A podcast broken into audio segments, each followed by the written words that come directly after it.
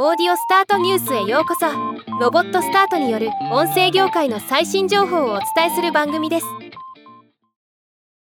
アップルが上部に大きなタッチスクリーンセンサーを備えた新しいホームポットの開発に積極的に取り組んでいると報じられました。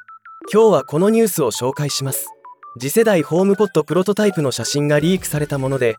上部には明らかに今まで以上に大きな画面があることが分かります。見る限り筐体デザイン自体は第1世代。第2世代のホームポットと大きな変化はなさそうに見えます。噂によれば TVOS をベースにしているそうで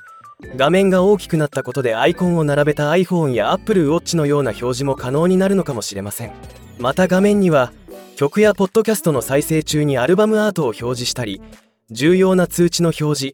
電話応答メッセージ返答などが可能になるのではないかとも噂されています。もちろん噂ですし